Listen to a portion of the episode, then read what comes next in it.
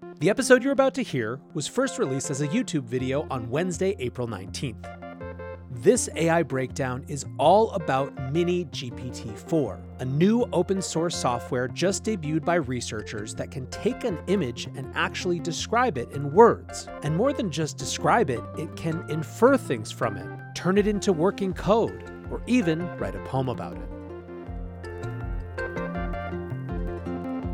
Over the last six months, we've had our minds blown about AI's ability to take words and turn them into images. But what if it could go the reverse order, where AI could take images and turn them into words? What if AI could look at a food and turn it into a recipe? What if it could look at an image of a whiteboard and turn it into working code? That's been on the table for companies and projects like OpenAI for a while. But this week we got an open source project called MiniGPT, just research at this stage, which shows exactly that happening in practice. So in this video, we're going to talk about Mini GPT-4, where it comes from, what it does differently, and then look at some demos to see if it actually works. Mini GPT-4 is a research project that was just announced a couple of days ago. The researchers call it Enhancing Vision Language Understanding with Advanced Large Language Models. And effectively, as I mentioned in the intro, what they're trying to do is to allow AI to work in the opposite direction of tools like Midjourney to be able to see images and then describe them, interact with them, generate information on the basis of them. Now, they've done a few things differently, which are a little bit more technical than I want to get into in the context of this video, but suffice it to say that they've trained a smaller data set, but more. And that's producing some really interesting results. For those of you who are interested in the technicals, let me know, and maybe we'll do a deeper video on some of that aspect of the research. But for now, I want to focus on what the use cases are and what's coming out of this. Nate Chan here really sums it up. Ask questions about pictures, he says. What is this? Tell me what's wrong with my plant. Give me a recipe for this dish. Write the code for this rough mock-up. Now, these all come from the mini GPT 4 demos that they show, and so I'll walk you through these kind of quickly. They show identifying problems from photos providing solutions. So, this is an image of a plant that looks sick. The person says, What is the issue with my plant? What should I do now?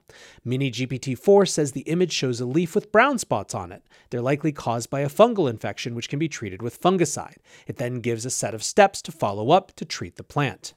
The next example they show is a product advertisement. The prompter says, We design new mugs as shown in the image. Can you help us write an ad?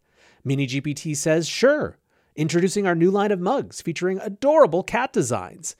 These mugs are perfect for coffee lovers and cat enthusiasts alike.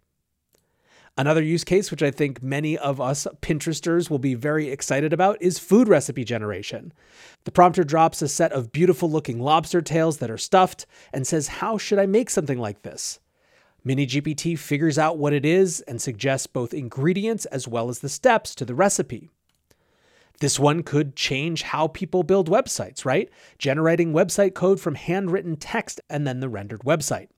So this is a whiteboard that says a joke website, content of joke one, punchline one, and the prompter asks to turn this into HTML and JavaScript, which Mini GPT then does. There's even more creative use cases that the researchers have stumbled upon.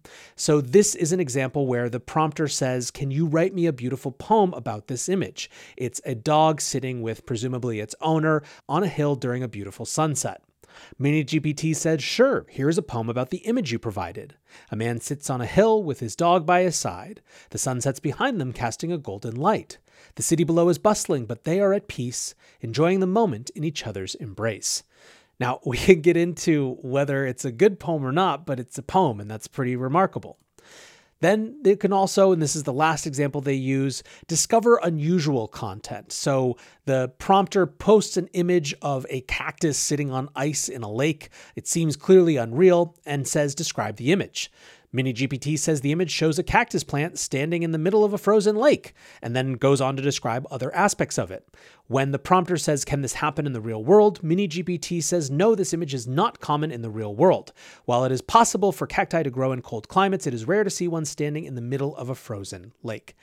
So these are the demos they presented, but really the question, of course, is what can people repeat or do? And this isn't a full fledged release. This is just a demo release, so that should be kept in mind. But the initial responses that people have are pretty impressed. Simon Willison says Mini GPT 4 is pretty astonishing. An AI chatbot you can use to ask questions about an image, a feature that's been promised but not yet shipped by GPT 4. So in his posts, he shows an image of an ice cream that's in a heart shape with sprinkles on top, sitting on a black napkin on some sort of table. He says to Mini GPT-4, What is this thing? Mini GPT-4 responds, This is a pink ice cream cone with sprinkles on top. It is sitting on a black napkin on a table.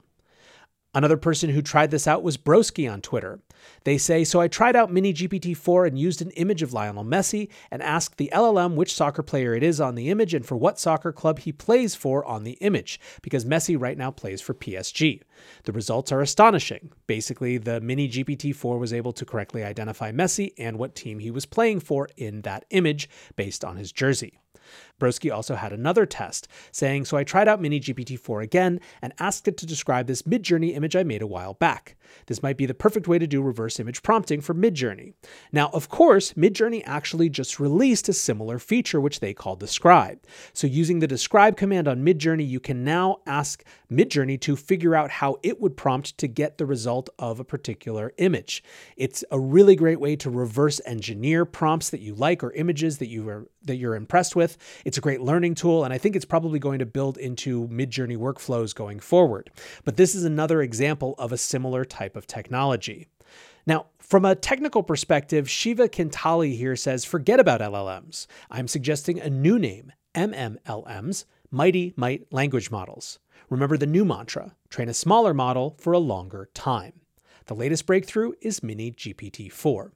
So Shiva here is saying that this is a different category. It's a new approach to training that involves a smaller model for a longer time. But all of this, of course, made me want to try it out. And like I said, this is just a demo, so we have no idea if it will be as performant as the tests we saw or that the tests that they suggested in their demo, but let's try it out. I've got here a picture of the David, and we're going to upload it and start the chat. So let's ask it, what is this and where is it? Let's see how long it takes to figure it out. This is a statue of David, a biblical figure known for his victory over Goliath. The statue is located in the Accademia Gallery in Florence, Italy. So obviously got it right. Now let's try one of those creative responses. I have no idea if we can get it to write a poem, but let's see. What type of emotions does this artwork inspire in visitors who come to see it? I have no idea how it'll handle that question because it's so subjective. The statue of David in the Accademia Gallery in Florence is likely to inspire feelings of awe and admiration in visitors. The statue is a masterpiece of Renaissance art and is considered one of the greatest achievements of the humanist movement. The depiction of David as a strong, confident, and heroic figure is likely to evoke feelings of pride and inspiration in visitors. The statue is also likely to inspire feelings of wonder and amazement at the skill and artistry of the sculptor, Michelangelo. Pretty impressive. Now let's do one more. Can you write a poem about this sculpture that captures some of those emotions? In the halls of fame, a statue stands tall. The David of Michelangelo, a work of art, the marble form, so lifelike and grand, inspires awe and admiration, a sense of pride, a symbol of strength and courage, a heroic guide. The mastery of the sculptor, a work of art, skill and craftsmanship, a sight to behold. In the Accademia Gallery, a place of fame, the statue, the David statue stands a source of inspiration and awe.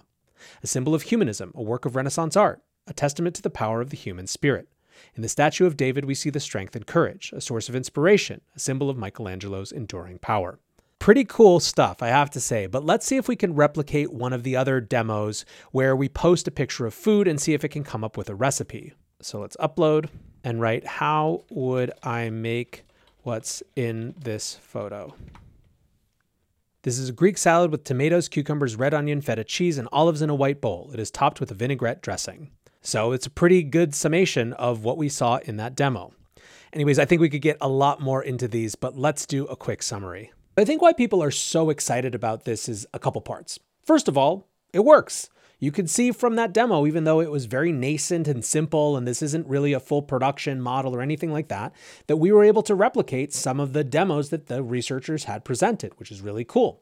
Second, I think people are really excited about the fact that this is a feature that companies like OpenAI have talked about for a while, but it's being shown in practice by researchers doing it in a slightly different way and in an open source way. Yesterday, we talked about whether open source can actually compete with closed source projects. And when we see things like this, it makes it seem a heck of a lot more viable.